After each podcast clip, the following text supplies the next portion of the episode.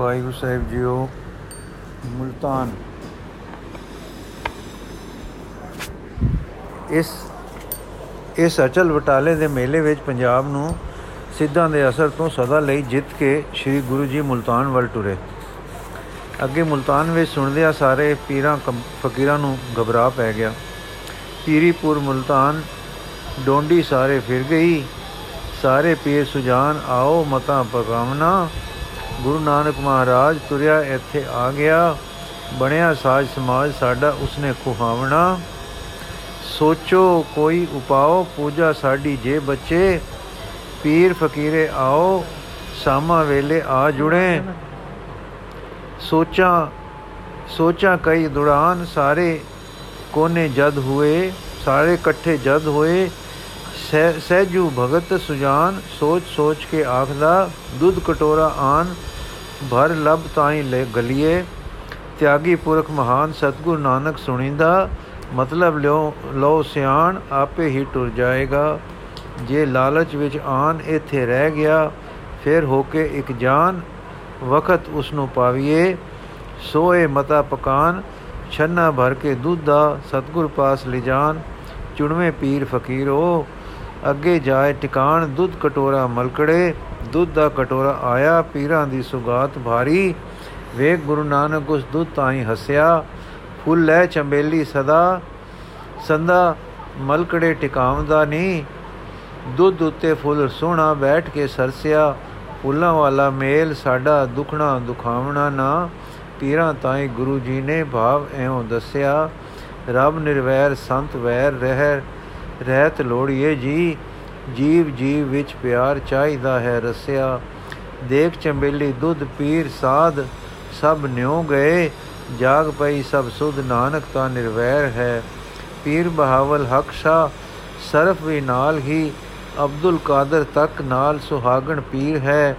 ਰਤਨਨਾਥ ਜੋਗੇਸ਼ ਸਹਿਜੂ ਭਗਤ ਸਿਆਣ ਦਾ, ਪੈਰੀ ਪਏ ਆਦੇਸ਼, ਕਿਨੇ ਹਨਗੇ ਆਖਦੇ, ਪੀਰ ਫਕੀਰ ਅਮੀਰ ਉੱਥੇ ਹੀ ਫਿਰ ਆ ਜੁੜੇ। ਸਤਗੁਰ ਧਰਮ ਸੁਧੀਰ ਮਿਲਦੇ ਆਦਰ ਪਿਆਰ ਦੇ। ਮਿੱਠੀ ਸੁਰ ਦੀ ਚਾਲ ਗੁਰੂ ਨਾਨਕ ਤਦ ਗਾਵਿਆ। ਵਾਕ ਪਿਆਰ ਦੇ ਨਾਲ ਸੁਣੇ ਤਾਂ ਭੋਜਲ ਕਟਿਐ। ਜੈਸੇ ਜਲ ਮੈਂ ਕਮਲ ਨਿਰਾਲਮ, ਮੁਰਗਾਈ ਨੇ ਸਾਣੇ।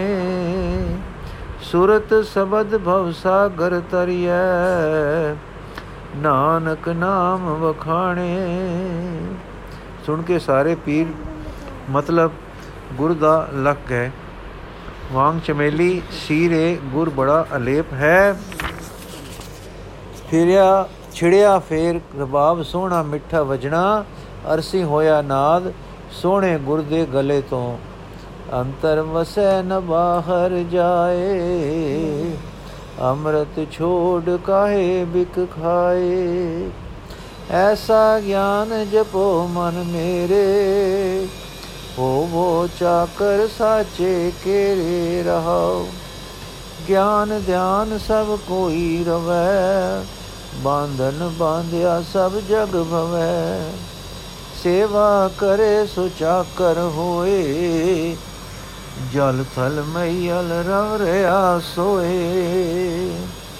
ਹਮ ਨਹੀਂ ਚੰਗੇ ਬੁਰਾ ਨਹੀਂ ਕੋਏ ਪਰਮਤ ਨਾਨਕ ਤਾਰੇ ਸੋਏ। ਠੰਡ ਪਈ, ਦਿਲ ਸਾਦ ਹੋਸ਼ ਸਾਰਿਆਂ ਆ ਗਈ। ਬਖਸ਼ੀ ਰੱਬੀ ਯਾਦ, ਸਤਗੁਰ ਯਾਦ ਕਰਾਉਂਦਾ।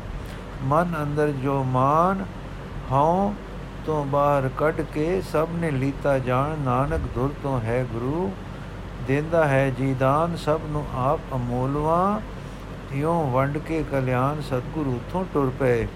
ਅਸਲ ਬਾਤ ਇਹ ਸੀ ਕਿ ਮੁਲਤਾਨ ਵਿੱਚ ਵੀ ਅਚਲ ਵਟਾਲੇ ਵਾਂਗ ਪੀਰਾਂ ਫਕੀਰਾਂ ਦਾ ਇਕੱਠ ਹੋਇਆ ਕਰਦਾ ਸੀ ਤੇ ਗੁਰੂ ਨਾਨਕ ਦੇਵ ਜੀ ਦੇ ਨਵੇਂ ਚਲਾਏ ਸੱਚ ਦੇ, ਸੱਚ ਤੇ ਸੁਚ ਦੀ ਟੇਕ ਤੇ ਖੜੇ ਹੋਏ ਰੱਬੀ ਪਿਆਰ ਵਾਲੇ ਤਰੀਕੇ ਅੱਗੇ ਆਪਣੇ ਮੁਰੀਦਾਂ ਦੇ ਹੱਥੋਂ ਨਿਕਲਣ ਤੋਂ ਠਾਲ ਪਾਉਣ ਦਾ ਉਹਨਾਂ ਵੱਲੋਂ ਆਖਰੀ ਉਪਰਾਲਾ ਵਿਚਾਰਿਆ ਜਾ ਰਿਹਾ ਸੀ, ਜਿਸ ਵਿੱਚ ਸਤਿਗੁਰ ਦੇ ਪਿਆਰ, ਸੱਚੇ ਵਾਹਿਗੁਰੂ ਪ੍ਰੇਮ ਦੇ ਉੱਤੇ ਉੱਚੇ ਰੋਹਾਨੀ ਅਸਰ ਨੇ ਸਭ ਨੂੰ ਨਿਵਾ ਲਿਆ ਤੇ ਸਭਨਾਂ ਨੇ ਉਹਨਾਂ ਨੂੰ ਰੱਬ ਵੱਲੋਂ ਸਮਝ ਕੇ ਸਿਰ ਝੁਕਾਇਆ ਕਿਉਂਕਿ ਇੱਥੇ ਉੱਚ ਵਾਲੇ ਤੇ ਸੇਖ ਬ੍ਰਹਮ ਤੇ ਵਲੀ ਕੰਧਾਰੀ ਪਾਣੀਪਤ ਸਰਸੇ ਤੋਂ ਤੇ ਹੋਰ ਸਤਗੁਰ ਤੇ ਤੋਂ ਰੂਹਾਨੀਅਤ ਦੀ ਜੀਵਨ ਕਣੀ ਪਾ ਚੁੱਕੇ ਫਕੀਰ ਵੀ ਆਏ ਹੋਏ ਸਨ ਇਸ ਲਈ ਗੁਰੂ ਨਾਨਕ ਜੀ ਦਾ ਸੱਚ ਤੇ ਸ਼ਬਦ ਦਾ ਆਦਰਸ਼ ਸਭ ਨੇ تسلیم ਕੀਤਾ ਉਸ ਵੇਲੇ ਦਾ ਜੋ ਫਕੀਰਾਂ ਵਿੱਚ ਗੁਰੂ ਨਾਨਕ ਦਾ ਸਿੱਕਾ ਬੈਠਾ ਹੈ ਉਹ ਅੱਜ ਤੱਕ ਜਾਰੀ ਰਿਹਾ ਹੈ ਉਸ ਸਮੇਂ ਤੋਂ ਅੱਜ ਤੱਕ ਦੇ ਸਭ ਸਭ ਸੂਫੀ ਤੇ ਹੋਰ ਬੰਦਗੀ ਦੇ ਮਾਰਗ ਵਾਲੇ ਮੁਸਲਮਾਨ ਫਕੀਰ ਗੁਰੂ ਨਾਨਕ ਨੂੰ ਮਹਾਨ ਉੱਚਾ ਕਰਨੀ ਵਾਲਾ ਵਲੀ ਤੇ ਸੁਲਹ ਕੁਲ ਦਾ ਰੂਪ ਮੰਨਦੇ ਚਲੇ ਆਏ ਹਨ। ਇਸ ਸਿੱਕੇ ਮਾਰਨ ਵਾਲੀ, ਮਾਰਨ ਪਰ ਭਾਈ ਗੁਰਦਾਸ ਜੀ ਮੁਲਤਾਨ ਦੀ ਸਾਖੀ ਮਗਰੋਂ ਇਹ ਆਖਦੇ ਹਨ, ਮਾਰਿਆ ਸਿੱਕਾ ਜਗਤ ਵਿੱਚ ਨਾਨਕ ਨਿਰਮਲ ਪੰਥ ਚਲਾਇਆ। ਵਾਹਿਗੁਰੂ ਜੀ ਕਾ ਖਾਲਸਾ, ਵਾਹਿਗੁਰੂ ਜੀ ਕੀ ਫਤਿਹ। ਇਹ ਕਵਿਤਾ ਹੈ, ਹੁਣ ਰੁੱਤ ਤਰੇਲ ਪੈਣ ਦੀ ਆਈ। ਮੋਰ ਪਪੀਹੇ ਸ਼ੋਰ ਛੱਡਿਆ, ਚਾਦਾਦਰ ਚੁੱਪ ਕਰਾਈ। ਰੋਲਾ ਬੰਦ ਬਦਲਾ ਕੀਤਾ, ਬਿਜਲੀ ਚਮਕ ਛਪਾਈ। ਹੜ ਆਇਆ ਨਦੀਆਂ ਲੈ ਤੁਰੀਆਂ, ਪੌਣ ਸਹਿਜ ਘਰ ਆਈ। ਮਿਠੜੀ ਮਿਠੜੀ, ਬਿਨੜੀ ਬਿਨੜੀ, ਤਰੇਲ ਪਵੇ ਰਸਦਾਈ। ਬਿੰਨੀ ਰਹਿਣ ਚੰਦ ਦੇ ਤਾਰੇ, ਬਿੰਨੀ ਪੌਣ ਸੁਖਾਈ। ਮਿਠੜੇ ਠੰਡ ਸੁਹਾਵੀ ਧਰਤੀ, ਟਿਕਵੀਂ ਟੇਕ ਟਿਕਾਈ। ਕਰਦੇ ਮੇਰ ਮੇਰ ਦੇ ਮਾਲਕ, ਤਰੇਲ ਪੈਣ ਰੁਤਿਆਈ। ਤਰੇਲ ਵਾਂਗ ਆ ਸਹਿਜ ਸਹਿਜ ਗੁਰ ਅੱਖੀ ਵਿੱਚ ਸਮਾਈ। ਚਿੜੀ ਵਿਛਨੀ ਦੇ ਉਰ ਆਕੇ ਮਿਠੜੀ ਠੰਡਕ ਪਾਈ। ਸੇਲੀਆਂ ਵਾਣੇ ਵਾਲੇ ਅਰਸੀ ਦਾਤੇ, ਨੂਰੋਂ ਨੂਰ ਗੁਸਾਈ। ਚੰਦ ਸੂਰ ਸਿੰਘਾਸਣ ਤੇਰੇ, ਮੇ ਮੋੜ ਮੁਹਾਣਾ ਜਾਈ, ਹੁਣ ਰੁਤਰੇਲ ਪੈਣ ਦੀ ਆਈ, ਹੁਣ ਨਹੀਂ ਬਲੀ ਜੁਦਾਈ, ਹੁਣ ਵਿੱਚ ਬਿਰਹੋਂ ਰੱਖ ਨਸਾਈ ਹੁਣ ਵਿੱਚ ਮੇਟ ਗੁਸਾਈ, ਹੁਣ ਪਰਦੇਸ ਵਸੋ ਨਾ ਪਿਆਰੇ, ਹੁਣ ਅੰਗਣ ਰੰਗ ਰੰਗ ਲਾਈ, ਹੁਣ ਘਰ ਵਸੋ ਬਾਹਰ ਨਹੀਂ ਜਾਵੋ ਨਹਿਣੀ ਰਹੇ ਸਮਾਈ, ਬਿੰਨੀ ਅੱਖ ਅੰਜੂਆਂ ਵਾਲੀ ਦਰਸ਼ਨ ਨਾਲ ਬਿਨਾਈ। ਰਿਮ ਜਿਮ ਕਰਦੀ, ਜਿਮ ਜਿਮ ਵਸਦੀ, ਆਪਣਾ ਤਖਤ ਬਣਾਈ। ਹੁਣ ਰੁਤ ਰੇਲ ਪੈਣ ਦੀ ਆਈ, ਹੁਣ ਰੁਤ ਮੇਲ ਸਹਾਈ। ਹੁਣ ਰੁਤ ਦਰਸ਼ਨ ਵਾਲੀ ਆਈ, ਸਿੱਖ ਪੂਰਨ ਰੁਤ ਆਈ। ਤਾਰੇ ਜੰਦ ਨੀਲ ਹਨ ਬਿੰਨੇ, ਤਰੇਲ ਪਵੇ ਸੁਖਦਾਈ ਤਰੇਲ ਮੇਲ ਦੀ ਪਵੇ ਨੈਣ, ਆ ਨੈਣ ਰਹਿਣ ਰੰਗ ਲਾਈ। ਹੁਣ ਰੁਤ ਰੇਲ ਪੈਣ ਦੀ ਆਈ, ਮੇਲ ਲੈਣ ਰੁਤ ਆਈ। ਮਿਲ ਕੇ ਕਦੇ ਨ ਵਿਛੜਨ ਵਾਲੀ ਮਿਲੇ ਰਹਿਣ ਰੁਤ ਤਾਂ ਆਈ। ਮਿਲੋ ਆਣ ਆ ਮੇਲ ਲੋ ਹੁਣ ਤਰੇਲ ਪਏ ਰੰਗ ਲਾਈ। ਹੁਣ ਰੁਤ ਤੇਲ ਪੈਣ ਦੀ ਆਈ, ਤਰੇਲ ਅਸਰ ਤੋਂ ਅਰਸ਼ ਤੋਂ ਆਈ। ਸਵਾਦ ਠੰਡ ਠਹਿਰਾਉ ਲਿਆਈ, ਰਸ ਬਿਨੜੀ ਛਬ ਲਾ ਲਿਆਈ। ਪੈਂਦੀ ਦਿਸਦੀ ਨਾਹੀ, ਲੋਕੋ ਤਰੇਲ ਪਵੇ ਸੁਖਦਾਈ। ਜੋ ਜੋ ਪਵੇ ਸਿੰਜਰੇ, ਅੰਦਰ ਰਸ ਠੰਡਾ ਵਰਤਾਈ। ਤਰੇਲ ਅਰਸ਼ ਤੋਂ ਆਈ, ਲੋਕੋ ਅੱਖੀ ਲਵੇ ਸਮਾਈ। ਸਤਗੁਰ ਨਾਨਕ ਗਲੀ ਆਪੇ ਅਰਸੋਂ ਟੁਰ ਕੇ ਆਈ। ਹੁਣ ਨੂੰ ਤਰੇਲ ਪੈਣ ਦੀ ਆਈ, ਪੈਂਦੀ ਤਰੇਲ ਸਵਾਈ। ਪ੍ਰੇਮ ਰੰਗ ਰੰਗੀ ਤੇ ਬਿੰਨੀ ਪੈਂਦੀ ਤਰੇਲ ਇਲਾਹੀ। ਵਾਹਿਗੁਰੂ ਜੀ ਕਾ ਖਾਲਸਾ, ਵਾਹਿਗੁਰੂ ਜੀ ਕੀ ਫਤਿਹ। ਅਗਲੀ ਸਾਖੀ ਹੈ ਜੀ, ਬਾਲ ਗੁੰਦਾਈ। ਜੇਲਮ ਤੋਂ ਟੁਰ ਪਈਏ ਤਾਂ ਪਹਾੜ ਦਾ ਇੱਕ ਉੱਚਾ ਟਿੱਲਾ ਆਉਂਦਾ ਹੈ। ਕੋਈ 12 13 ਕੋਹ ਦੀ ਪੰਨ ਤੇ ਹੈ। ਇਸ ਨੂੰ ਆਖਦੇ ਹਨ ਬਾਲ ਗੁੰਦਾਈ ਦਾ ਟਿੱਲਾ ਜੋਗੀਆਂ ਦੀ ਸੰਪਰਦਾਇ ਵਿੱਚ ਇੱਕ ਹੋਇਆ ਹੈ ਚੰਗਾ ਸੋਹਣਾ ਜੋਗੀ, ਜੋ ਇਸ ਟਿੱਲੇ ਪਰ ਰਿਹਾ ਹੈ। ਇਸ ਦੇ ਨਾਮ ਦੇ, ਨਾਮ ਤੇ ਟਿੱਲੇ ਦਾ ਨਾਮ ਪਿਆ ਹੈ। ਇਹ ਗੁਰੂ ਜੀ, ਇਹ ਸਾਧੂ ਸੀ ਤਾਂ ਜੋਗੀ, ਸੀ ਵੀ ਕਾਂਤੀ, ਪਰ ਇਸ ਦਾ ਰੁਖ ਸਿੱਧੀਆਂ ਕਰਾਮਾਤਾਂ ਵੱਲ ਘਟ ਸੀ। ਪਰਉਕਾਰ ਇਸ ਨੂੰ ਬਹੁਤ ਭਾਉਂਦਾ ਸੀ, ਆਪਣੇ ਮਾਰਗ ਦਾ ਜਾਣੂ ਸੀ। ਪਰ ਹਰ ਨਾਲੋਂ ਪਰ ਹਟ ਨਾਲੋਂ ਰਾਜ ਵੱਲ ਰੁਕ ਵਧੇਰੇ ਰੱਖਦਾ ਸੀ। ਤਤਿਖਿਆ ਦਾ ਸ਼ੁਕੀਨ ਸੀ। ਆਪ ਭੁੱਖ, ਤਰੇ, ਦੁੱਖ, ਸੁਖ ਸਹਿ ਸਕਦਾ ਸੀ। ਪਰ ਪਰਾਈ ਪੀੜਾ ਲਈ ਇੱਕ ਕੂਲਾ ਦਿਲ ਰੱਖਦਾ ਸੀ। ਲੋਕ ਤਾਂ ਸਿੱਧ ਤੇ ਕਰਾਮਾਤੀ ਸਮਝਦੇ ਸਨ, ਪਰ ਉਹ ਦੂਜੇ ਨੂੰ ਸੁਖ ਦੇਣ ਵਿੱਚ ਵਧੇਕ ਖੁਸ਼ੀ ਮੰਨਦਾ ਸੀ। ਜਦੋਂ ਇਸ ਭਲੇ ਪੁਰਸ਼ ਦੇ ਪਹਿਲੇ ਤਪ ਹਟ ਦਾ ਸਮਾਂ ਲੰਘ ਗਿਆ ਤੇ ਪ੍ਰਸਿੱਧੀ ਹੋ ਗਈ ਤਾਂ ਮਾਇਆ ਆਉਣ ਲੱਗ ਪਈ। ਇਸ ਨੇ ਉਸ ਮਾਇਆ ਦਾ ਰੁਖ ਪਰਾਏ ਦੁੱਖਾਂ ਦੇ ਦੂਰ ਕਰਨ ਵੱਲ ਮੋੜਿਆ। ਇਸ ਦੀ ਇਹ ਪ੍ਰਸਿੱਧੀ ਸੁਣ ਕੇ ਸਟੀਲੇ ਤੇ ਆ ਗਏ। ਇੱਕ ਦਿਨ ਗਾਲੀਆਂ ਗਈਆਂ ਗਾਲਾਂ ਨੂੰ ਥਾਂ ਪਾਉਣ ਵਾਲੇ ਤੇ ਅਟਕਾਂ ਕੱਢਣ ਵਾਲੇ ਸਦਾ ਜਾਗਦੇ ਸ੍ਰੀ ਸਤਗੁਰੂ ਨਾਨਕ ਦੇਵ ਜੀ ਆਪ ਇਸ ਅਤੀਤ ਸਾਧੂ ਦੇ ਆਸ਼ਰਮ ਨਹੀਂ ਗਏ। ਕੁਝ ਦੂਰ ਇਕਾਂਤ ਵਿੱਚ ਬਿਰਾਜ ਰਹੇ। ਹਾਂ, ਬਿਰਾਜ ਰਹੇ ਇਕਾਂਤ ਇਲਾਹੀ ਰੰਗ ਰਤੇ ਆਪਣੇ ਮਾਲਕ ਦੇ ਰੰਗ ਵਿੱਚ ਮਗਨ। ਨੂਰ ਫੁਹਾਰ ਚਿਹਰੇ ਤੋਂ ਝਰ ਰਹੀ ਹੈ।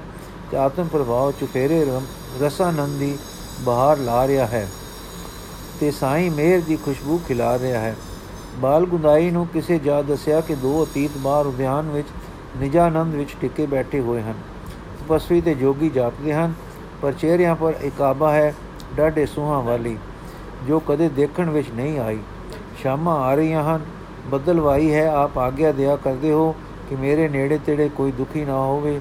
ਸੋ ਆਪ ਜੋ ਖਬਰ ਦਿੰਦਾ ਹਾਂ ਕਿ ਆਪ ਜੇ ਉਹਨਾਂ ਨੂੰ ਸੁਖ ਦਾ ਕੋਈ ਉਪਰਾਲਾ ਕਰਨਾ ਚਾਹੋ ਤਾਂ ਸਮਾਂ ਹੈ। ਬਾਲ ਗੁਨਾਈ ਨੂੰ ਕੀ ਪਤਾ ਸੀ ਕਿ ਅੱਜ ਕੌਣ ਉਸ ਦੇ ਪਰਉਪਕਾਰ ਦੀ ਸੋਝੀ ਖੋਲਣ ਵਾਲਾ ਦਾਤਾ ਆਪ ਆ ਗਿਆ ਹੈ। ਉਸ ਜਾਤਾ ਕਿ ਕੋਈ ਅਤੀਤ ਤੇ ਤਿਆਗੀ ਸਾਧੂ ਹਨ। ਤੋ ਉਸਨੇ ਆਪਣੇ ਆਦਮੀਆਂ ਨੂੰ ਗਲਿਆ ਕਿ ਜਾਓ, ਉਹਨਾਂ ਅਤੀਤ ਸਾਧੂਆਂ ਨੂੰ ਆਦਰ ਨਾਲ ਆਸ਼ਰਮ ਵਿੱਚ ਲੈ ਆਓ। ਜਾਂ ਉਸਦੇ ਆਦਮੀ ਪਹੁੰਚੇ ਤਾਂ ਸ੍ਰੀ ਗੁਰੂ ਜੀ ਨੀਲੇ ਨੀਲੇ ਆਕਾਸ਼ ਤੇ ਕਾਲੀਆਂ ਘਟਾਂ ਦੀ ਚਾਲ ਨੂੰ ਵੇਖ ਵੇਖ ਕੇ ਬੇਸ਼ ਰਹੇ ਸਨ, ਬੇਹਸ ਰਹੇ ਸਨ। ਸੇਵਕਾਂ ਨੇ ਹੱਥ ਜੋੜ ਕੇ, ਹੱਥ ਬੰਨ ਕੇ ਅਰਜ ਗੁਜ਼ਾਰੀ, ਸਾਧੂ ਸਜਣੋ, ਬਾਹਰ ਜੰਗਲ ਹੈ, ਠੰਡ ਹੈ ਬਰਖਾ ਦਾ ਰੰਗ ਹੈ, ਕਿਰਪਾ ਕਰਕੇ ਉਠੋ, ਬਾਲ ਗੁੰਦਾਈ ਸਿੱਧ ਦੇ ਅਸਥਾਨ ਤੇ ਚਲੋ, ਰਹਿਣ ਬਸੇਰਾ ਸੁੱਖਾ ਨਾਲ ਕਰੋ, ਅਨ ਪਾਣੀ ਪਾਓ, ਅਸਥਾਨ ਦੇ ਸਵਾਮੀ ਸਿੱਧ ਬਾਲ ਗੁੰਦਾਈ ਜੀ ਨੇ ਤੁਹਾਨੂੰ ਸਦ ਘਲਿਆ ਹੈ। ਉਹ ਆਦਰ ਨਾਲ ਸਵਾਗਤ ਕਰਨਗੇ ਤੇ ਆਪ ਨੂੰ ਸੁਖੀ ਕਰਕੇ ਸੁਖੀ ਹੋਣਗੇ। ਆਪ ਬਾਲ ਮੁਦਾਈ ਦੇ ਖਿਆਲ ਵਿੱਚ ਸੁਖ ਦੇਣ ਦੀ ਚਾਹਨਾ ਵਾਲੀ ਗੱਲ ਸੁਣ ਕੇ ਪ੍ਰਸੰਨ ਹੋਏ, ਖਿੜੇ ਚਿਹਰੇ ਤੇ ਸੋਹਣੇ ਮੁਖੜੇ ਨਾਲ ਮੁਸਕਰਾਏ, ਸ੍ਰੀ ਪ੍ਰਭ ਕਹਿਓ, ਨਾ ਹਮ ਚਲ ਜਾਵੇਂ, ਜੈ ਬੈਠੇ ਤੈ ਰਹਿਨ ਬਿਤਾਵੇਂ ਚਾਹੀਏ ਨਿਤ ਅਤੀਤ ਕੋ ਐਸੀ, ਆਏ ਜੋ ਬਨੇ ਬਿਤਾਵੇ ਤੈਸੀ। ਸੇਵਕਾਂ ਨੇ ਇਹ ਸੰਦੇਸ਼ਾ ਜਾ ਬਾਲਗੁਨਾਈ ਨੂੰ ਸੁਣਾਇਆ ਤਦ ਉਸ ਨੂੰ ਡੂੰਗੀ ਸੋਚ ਪਈ ਕਿ ਜਦ ਬੱਦਲ ਗਜ ਰਹੇ ਹਨ, ਫਿਰ ਜੋ ਮੰਦਰ ਦੇ ਨਿਉਤੇ ਉੱਤੇ ਆਪਣੇ ਆਸਣ ਤੋਂ ਨਹੀਂ ਉੱਠਦਾ, ਸੋ ਕੋਈ ਮਾਮੂਲੀ ਸਾਧੂ ਨਹੀਂ, ਕੋਈ ਜ਼ਰੂਰੀ ਬਲ ਤੇ ਸਤਿਆ ਵਾਲਾ ਹੈ। ਉਸ ਦਾ ਆਦਰ ਕਰਨਾ ਮੈਨੂੰ ਬਣਦਾ ਹੈ। ਇਹੋ ਵਿਚਾਰ ਕੇ ਆਪ ਆਇਆ, ਨੂਰੀ ਮਸਤਕ ਦੇਖ ਕੇ ਠਹਿਰਿਆ, ਰਸੀਏ ਨੈਣਾਂ ਦੀ ਨੈਣ ਛੂ ਨਾਲ ਖਿੜਿਆ ਤੇ ਬਿਨੇ ਕਰਨ ਲੱਗਾ हे ਅਤੀਤੋ, ਬੱਦਲ ਚੜ ਰਹੇ ਹਨ, ਵਰਖਾ ਪੈਣ ਵਾਲੀ ਹੈ ਠੰਡ ਹੈ, ਰਾਤ ਇਸ ਨੰਗੇ ਥਾਂ ਸੁਖ ਨਾਲ ਬੀਤੋਂ, ਬੀਤਣੀ ਔਖੀ ਫੇਰੀ ਹੈ। ਆਓ ਚਲੋ ਅੰਦਰ ਤੇ ਸੁਖ ਨਾਲ ਮੰਦਰ ਵਿੱਚ ਰਾਤ ਗੁਜ਼ਾਰੋ। ਸਤਕਾਰ ਪੂਰਕ ਬਿਨੇ ਕਰਨ ਆਇਆ ਹਾਂ ਕਿ ਅੰਦਰ ਚਲੋ। ਸ੍ਰੀ ਗੁਰੂ ਜੀ, ਸਾਧ ਰਾਮ, ਤੁਸੀਂ ਬਹੁਤ ਚੰਗੇ ਹੋ ਜੋ ਇਤਨਾ ਆਦਰ ਅਤਿਥੀ ਦਾ ਕਰਦੇ ਹੋ। ਪਰ ਸਾਨੂੰ ਜਿੱਥੇ ਬੈਠੇ ਆ ਬੈਠੇ ਰਹਿਣ ਦਿਓ। ਸੋਹਣੀ ਬੀਤ ਰਹੀ ਹੈ, ਸੋਹਣੀ ਬੀਤ ਜਾਏਗੀ। ਜਿੱਥੇ ਜੈਸੀ ਗੁਜਰੇ, ਗੁਜ਼ਾਰ ਲੈਣ ਤੇ ਭਲੀ ਕਰ ਮੰਨਣੀ ਫਕੀਰੀ ਧਰਮ ਹੈ। ਹਾਂ, ਬੀਤੀ ਹੈ ਸਾਡੀ ਬਹੁਤ ਸਾਰੀ ਵਿਦੇਸ਼ਾਂ, ਪਰਦੇਸ਼ਾਂ ਤੇ ਦੇਸ਼ਾਂ ਵਿੱਚ ਫਿਰਦਿਆਂ, ਵਿਚਰਦਿਆਂ ਤੇ ਲੰਘਦੀ ਰਹੀ ਹੈ, ਇਵੇਂ ਹੀ ਸਦਾ। ਸੋ ਜਿਵੇਂ ਸਦਾ ਲੰਘਦੀ ਰਹੀ ਹੈ, ਲੰਘ ਜਾਏਗੀ ਅੱਜ ਵੀ। ਅਸੀਂ ਬੰਨਾ ਖੰਡਾਂ ਵਿੱਚ ਵਿਚਰਨ ਵਾਲੇ ਕਿੱਥੇ ਮੰਦਰ ਟੋਲਦੇ ਫਿਰੀਏ? ਸਾਡਾ ਮਤਾ ਸਦਾ ਐਉਂ ਹੀ ਦਾ ਰਿਹਾ ਹੈ ਕਿ ਜਿੱਥੇ ਜਿੱਥੇ ਜਿਸ ਤਰ੍ਹਾਂ ਦੀ ਆਈ ਲੰਘ ਗਈ, ਉਵੇਂ ਉੱਥੇ ਉਸੇ ਤਰ੍ਹਾਂ ਦੀ। ਬਾਲ ਗੁਨਾਈ ਨੇ ਫੇਰ ਨੀਚ ਲਾ ਕੇ ਤੱਕਿਆ। ਇੱਕ ਤੇਜ ਤੇ ਐਸ਼ਵਰਜ ਦਾ ਪ੍ਰਭਾਵ ਨੈਣਾ ਤੋਂ ਵਰਸਦਾ ਭਾਸਿਆ ਇੱਕ ਝੁਣਝੁਣੀ ਜਈ ਉਸ ਦੇ ਸਰੀਰ ਵਿੱਚੋਂ ਲੰਗੀ ਨਾਲ ਕੁਝ ਪਿਆਰ ਤੇ ਸ਼ਰਧਾ ਦੀ ਜਰਨਾਟ ਛਿੜੀ। ਹੱਥ ਵੀ ਜੁੜ ਗਏ ਤੇ ਬੋਲਿਆ, ਸੱਚ ਆਖਿਆ ਨੇ, ਫਕੀਰ ਨੂੰ ਜੇ ਹੀ ਆਵੇ ਤੇ ਹੀ ਗੁਜ਼ਾਰੇ ਉੱਪਰ ਅਮਲ ਕਰਨ ਨਾਲ ਹੀ ਸੁਖ ਹੁੰਦਾ ਹੈ। ਪਰ ਤੀਤ ਤਾਈ ਦੇ ਸ਼ਾਹ ਜਿਓ, ਜੇ ਸਾਈਂ ਕਿਤੇ ਮੰਦਰ ਛਾਇਆ ਛੱਪਰ ਸੁਖ ਗੁਜ਼ਾਰਨ ਦੀ ਨਿਸ਼ਾ ਲੈ ਆਵੇ, ਤਾਂ ਉਹ ਵੀ ਉਸੇ ਵੱਲੋਂ ਸਮਝ ਕੇ ਉਵੇਂ ਹੀ ਗੁਜ਼ਾਰ ਲਈ। ਪਦਾਰਥ ਵੀ ਉਸੇ ਦੇ ਹਨ। ਸਾਡਾ ਫਕੀਰਾਂ ਦਾ ਕੀ ਹੈ? ਗੁਰੂ ਜੀ ਜੇ ਗ੍ਰਸਤ ਕਰੇ ਤਾਂ ਧਰਮ ਦੀ ਕਿਰਤ ਕਰੇ। ਸੱਚ ਪਰ ਟੁਰੇ, ਹੱਥੋਂ ਦੇਵੇ ਤੇ ਭਲਾ ਮਨਾਵੇ ਲੈਣ ਵਾਲੇ ਦਾ। ਜੇ ਅਤੀਤ ਹੋਵੇ ਤਾਂ ਜੇ ਹੀ ਆਵੇ ਤੇ ਹੀ ਗੁਜਰੇ। ਪਰ ਜੇ ਸੁੱਖਾਂ ਦੀ ਆਵੇ ਤਾਂ ਸੁੱਖਾਂ ਵਿੱਚ ਨਾ ਵੜੇ। ਸੁੱਖਾਂ ਦੀ ਛੋ ਅਤੀਤ ਨੂੰ ਫਸਾ ਲੈਂਦੀ ਹੈ। ਸਰੀਰ ਤੇ ਸਰੀਰ ਦੀਆਂ ਲੋੜਾਂ ਕੁਦਰਤੀ ਹੋਣ ਕਰਕੇ ਬਲਵਾਨ ਖੈਂਚ ਮਾਰਦੀਆਂ ਹਨ। ਜਿਨ੍ਹਾਂ ਅੱਗੇ ਅਤੀਤ ਵੀ ਦਮ ਹਾਰ ਬੈੰਦੇ ਹਨ। ਸੋ ਜੋ ਅਤੀਤ ਹੋਵੇ, ਚਾਹੋ ਮਨ ਦਾ, ਚਾਹੋ ਸਰੀਰ ਤੇ, ਤਨ ਦੋਹਾਂ ਦਾ, ਉਸ ਨੂੰ ਚਾਹੀਏ ਕਿ ਉਹ ਲੰਘ ਜਾਏ ਹਰ ਹਾਲ ਵਿੱਚੋਂ, ਪਰ ਕਿਤੇ ਅਟਕ ਨਾ ਖਲੋਵੇ। ਚਲਦੇ ਜਲ ਸੰਜਿਤ ਸਜਰੇ ਰਹਿੰਦੇ ਹਨ। ਆਪਣੇ ਹਾਲ ਟੁਰੇ ਰਹਿਣ ਵਾਲੇ ਫਕੀਰ ਤਰੋ ਤਾਜ਼ਾ ਰਹਿੰਦੇ ਹਨ। ਜਿੱਥੇ ਰੱਬ ਦਾ ਪਿਆਰਾ ਅਟਕਿਆ, ਉੱਥੇ ਤਰੋ ਤਾਜ਼ਗੀ ਗਈ। ਅਟਕਾਉਣ ਵਾਲੇ ਇਹੋ ਸੁਖ ਹਨ, ਜੋ ਪਹਿਲਾਂ ਦਾ ਨਿਰਵਾਸ ਮਿਲਦੇ ਹਨ। ਫੇ ਪਰ ਫੇਰ ਵਾਸਨਾ ਉਤਪਤ ਕਰ ਦਿੰਦੇ ਹਨ। ਸੁਖ ਦੀ ਫਿਰ ਅਟਕਾ ਲੈਂਦੇ ਹਨ ਸੁਖਾਂ ਦੇ ਭੋਗ ਵਿੱਚ।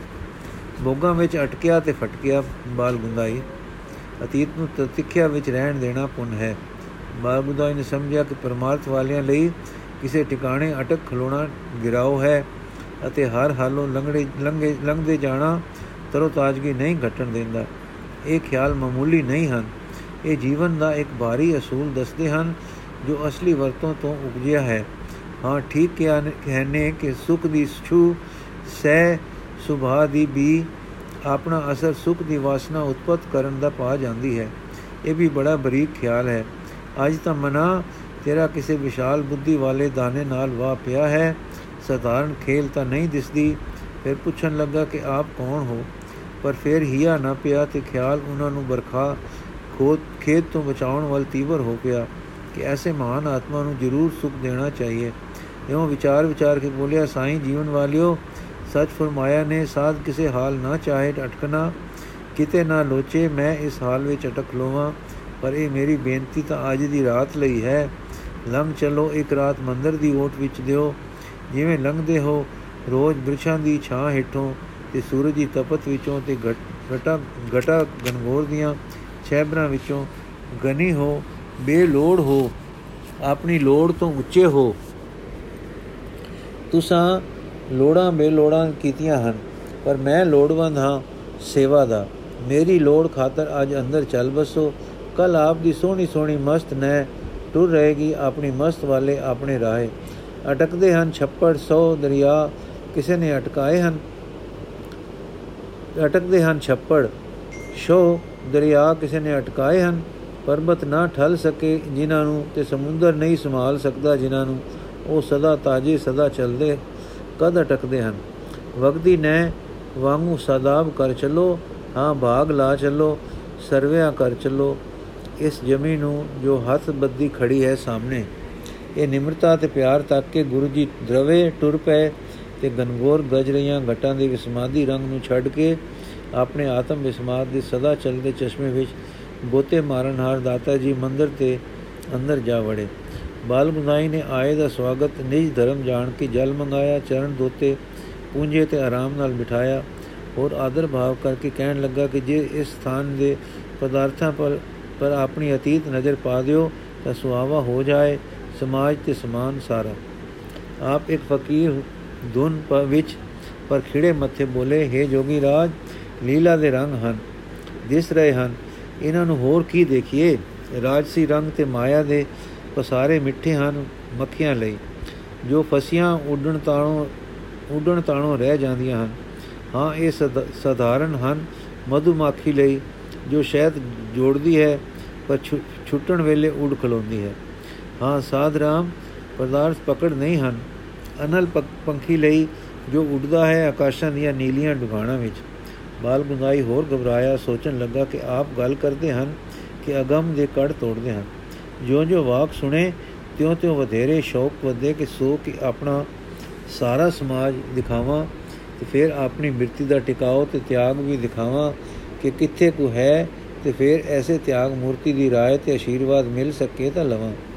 ਆਖਣ ਲੱਗਾ, ਹੰਸ ਹੋ, ਵਸਦੇ ਹੋ, ਮਾਨ ਸਰੋਵਰ, ਪਰ ਉਡਾਰੀਆਂ ਵਿੱਚ ਕਈ ਸਰਾਂ, ਝੀਲਾਂ, ਤਲਾਵਾਂ ਛੰਬਾ ਤੋਂ ਲੰਘ ਜਾਂਦੇ ਹੋ ਐਹੋ ਹੀ ਉਡਾਰ ਨਜ਼ਰ ਨਾਲ ਲੰਘ ਚੱਲੇ ਚਲੋ, ਮੇਰੇ ਇਕੱਠੇ ਕੀਤੇ ਪਦਾਰਥਾਂ ਦੇ ਉੱਪਰ ਉੱਪਰ ਵੀ ਸੰਨਿਆਸ ਦੇ ਸਾਈਂ ਜੀਓ। ਗੁਰੂ ਜੀ, ਭਲਾ ਬਾਲ ਗੁੰਦਾਈ, ਭਲਾ ਦਿਖਾਓ, ਸਾਧੂ ਦੇ ਘਰ ਦਾ ਰਾਜ ਸਮਾਜ। ਤਦ ਜੋਗੀ ਨੇ ਖਜ਼ਾਨਾ ਦਿਖਾ ਲਿਆ, ਕਪੜਿਆਂ ਦਾ ਭੰਡਾਰ ਖੋਲਿਆ ਤੇ ਗੁਰੂ ਦ੍ਰਿਸ਼ਟੀ ਉੱਪਰ ਵੀ ਤਰ ਭਰ ਉੱਪਰ ਦੀ ਤਰ ਗਈ। ਫਿਰ ਗੁਰੂ ਜੀ ਬੋਲੇ ਇਹ ਜੋਗੀ ਰਾਜ, ਸਮਾਜ ਭਲਾ ਡਿੱਠਾ। ਫਿਰ ਸੋਹਣੇ ਸੋਹਣੇ ਘੋੜੇ ਦਿਖਾਏ ਤਾਂ ਆਪ ਬੋਲੇ, ਠੀਕ, ਰਾਜ ਤਬੇਲੇ ਠੀਕ ਹਨ, ਦੇਖੇ ਹਨ। ਇਸੇ ਤਰ੍ਹਾਂ ਦੇ ਕਟਾਖੇ ਸਿੱਟਦੇ ਆਪ ਸਭ ਕੁਝ ਦੇਖਦੇ ਗਏ। ਇਹਨਾਂ ਸੈਨਤਾਂ ਦਾ ਭਾਵ ਗੁਰੂ ਜੀ ਦਾ ਉਸ ਨੂੰ ਇੱਕ ਕਿਸੇ ਟਿਕਾਣੇ ਤੋਂ ਚੁੱਕਣ ਦਾ ਸੀ। ਬਾਲ ਗੁੰਦਾਈ ਇਹ ਸਮਾਜ ਸੁੱਤੇ ਸਿੱਧ ਆਏ ਹਨ, ਮੈਂ ਇਕੱਠੇ ਨਹੀਂ ਕੀਤੇ। ਗੁਰੂ ਜੀ ਠੀਕ ਹੈ, ਜਦ ਆਏ ਤਾਂ ਵਰਤੇ, ਪਰ ਇਉਂ ਵਰਤਿਆਂ ਫਿਰ ਚਾਹ ਉਪਜਦੀ ਹੈ ਕਿ ਆਉਂਦੇ ਰਹਿਣ ਤੇ ਕੰਮ ਤੁਰਿਆ ਰਹੇ। ਉਹ ਚਾਹ ਅਤੀਤ ਦੇ ਮਨ ਨੂੰ ਇਉਂ ਹੈ ਜੋ ਮਾਨ ਸਰੋਵਰ ਦੇ ਹੰਸਾਂ ਵਿੱਚ ਕੋਈ ਗਸਮੈਲੀ ਚਿੜੀ। ਬਾਲ ਗੁੰਦਾਈ ਨੇ ਇਹ ਬਰੀਕੀ ਸਮਝੀ, ਆਪਣੇ ਅੰਦਰ ਕੰਗੀ ਮਾਰੀ, ਜਿੱਥੇ ਉਸ ਨੂੰ ਸਦਾ ਅਚਾਹਤਾ ਬੇਪਰਵਾਹੀ ਦਿਸਦੀ ਸੀ, ਉੱਥੇ ਉਸ ਨੂੰ ਦਿਸਿਆ ਆਈ ਚਲਾਈ ਬਣੀ ਰਹੇ। ਇਹ ਚਾਹ ਮੇਰੇ ਅੰਦਰ ਵੀ ਹੈ। ਪਦਾਰਥ ਮੁਕਦੇ ਹਨ ਤਾਂ ਲੋੜਵੰਦਾਂ ਦੀ ਲੋੜ ਸਾਹਮਣੇ ਆ ਖਲੋਂਦੀ ਹੈ। ਤਦੋਂ ਅੰਦਰ ਚਾਹ ਉੱਠਦੀ ਹੈ ਕਿ ਹੋਰ ਆਵੇ ਤਾਂ ਇਹਨਾਂ ਦਾ ਨਿਰਵਾਹ ਟੋਰ ਸਕਾਂ। ਮਨ ਮਨ ਨੂੰ ਕਹਿਣ ਲੱਗਾ ਕਿ ਇਹ ਸੋਹਣੇ ਦਾਤਾ ਜੀ ਕਿੱਥੋਂ ਪਕੜਦੇ ਹਨ? ਮਨ ਨੂੰ ਕਹਿਣ ਲੱਗਾ ਕਿ ਇਹ ਸੋਹਣੇ ਦਾਤਾ ਜੀ ਕਿੱਥੋਂ ਪਕੜਦੇ ਹਨ? ਇਸ ਵੇਰੀ ਤੇ ਅਚਰਜ ਵਿੱਚ ਜੋਗੀ ਦੇ ਮੂੰਹ ਨਿਕਲ ਗਿਆ ਕਿ ਆਪ ਆਪਣਾ ਨਾਮ ਦੱਸਣ ਦੀ ਕਿਰਪਾਲਤਾ ਇਸ ਦਾਸ ਪਰ ਕਰੋ। ਤਾਂ ਆਪਨੇ ਆਪਣਾ ਨਾਮ ਦੱਸਿਆ। ਨਾਮ ਸੁਣ ਕੇ ਫਿਰ ਇੱਕ ਜਰਨਾਟ ਛਿੜੀ ਨਾਮ ਸੁਣਿਆ ਹੋਇਆ ਸੀ। ਆਪ ਦੇ ਕਰ ਤਥ्य ਤੇ ਕਰਨੀ ਕੀਰਤੀ ਵੀ ਸੁਣੀ ਹੋਈ ਸੀ। ਚਿੱਤ ਵਿੱਚ ਸਤਕਾਰ ਤੋਂ ਮਿਲਣ ਦੀ ਚਾਹਨਾ ਸੀ ਵੀ ਸੀ। ਚਿੱਤ ਵਿੱਚ ਸਤਕਾਰ ਤੇ ਮਿਲਣ ਦੀ ਚਾਹਨਾ ਵੀ ਸੀ। ਅੰਦਰ ਸਮਝਿਓ ਸੋ ਕਿ ਧਨ ਭਾਗ ਅੱਜ ਭਾਗ ਜਾਗੇ, ਚਰਨ ਪਰਸਿਓ ਸੋ ਤੇ ਸੁਖ ਦਾ ਸੁਖ ਮਾਣਿਓ ਸੋ ਮਾਣਿਓ ਸੋ। ਕੁਝ ਚਿਰ ਇਹ ਸੁਖ ਮਾਣ ਕੇ ਸੋਚਣ ਲੱਗਾ ਕਿ ਗੁਰੂ ਨਾਨਕ ਦੇਵ ਜੀ ਦੇ ਸੱਚ ਦੀ ਧਾਕ ਪਈ ਹੋਈ ਹੈ। ਇੱਕ ਗੱਲ ਪੁੱਛੀਏ, ਹੈ ਤਾਂ ਜਰਾ ਸ਼ੇਖੀ ਦੀ ਪਰ ਕਰਾਂ, ਪਰ ਰਤਾ ਪਛਤਾਵਾ ਵੀ ਹੋ ਜਾਏਗਾ। ਰਤਾ ਪ੍ਰਤਾਵਾ ਵੀ ਹੋ ਜਾਏਗਾ। ਤਾਂ ਆਖਣ ਲੱਗਾ, ਸਤਿਗੁਰੂ ਜੀ, ਮੇਰਾ ਇੱਕ ਸੰਸਾ ਹੈ। ਉਹ ਇਹ ਹੈ ਕਿ ਹੁਣ ਮੀਂਹ ਲੱਥਾ ਹੈ। ਠੱਕੇ ਦੀ ਠੱਕੇ ਦੀ ਪੌਣ ਠਹਿਕ ਰਹੀ ਹੈ। ਆਪ ਜੇ ਬਾਹਰ ਰਹਿੰਦੇ ਤਾਂ ਸੁਖ ਨਾਲ ਬੀਤਦੀ ਕਿ ਹੁਣ ਅੰਦਰ ਸੁਖ ਨਾਲ ਬੀਤ ਰਹੀ ਹੈ। ਖਿਮਾ ਕਰਨੀ ਮੇਰੀ ਇਸ ਦਲੇਰੀ ਦੀ ਪੁਸ਼ਟ ਤੇ।